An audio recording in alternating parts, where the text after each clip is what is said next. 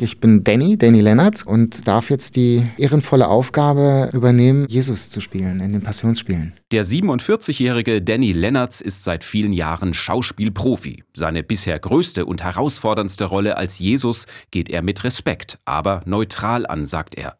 Emotional wird es von ganz allein. Wir haben jetzt heute von der Probe diese Anpassung ans Kreuz, wie ich da hängen muss und dann wird das Kreuz halt auch aufgestellt und das als Schauspieler gucke ich mir an. Das ist äh, so ein Gänsehautmoment. Dann wächst auch die Nervosität und Anspannung und dann gibt es ja auch Fotos, wie ich sehe, wie ich dann da dranhänge.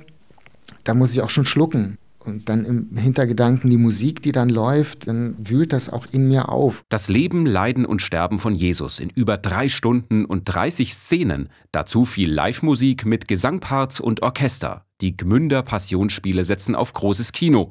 Und was ist die Lieblingsszene von Bühnen Jesus Danny? Die Szene im Garten Gethsemane, als Jesus in Todesangst Gott um Hilfe anfleht. Wenn ich als Zuschauer da sitze und der Schauspieler das glaubwürdig macht, wenn dann eine Träne kullert, das ist so Gänsehautmoment, ja. Mein Vater, bitte nimm diesen Becher fort von mir, damit ich ihn nicht trinken muss.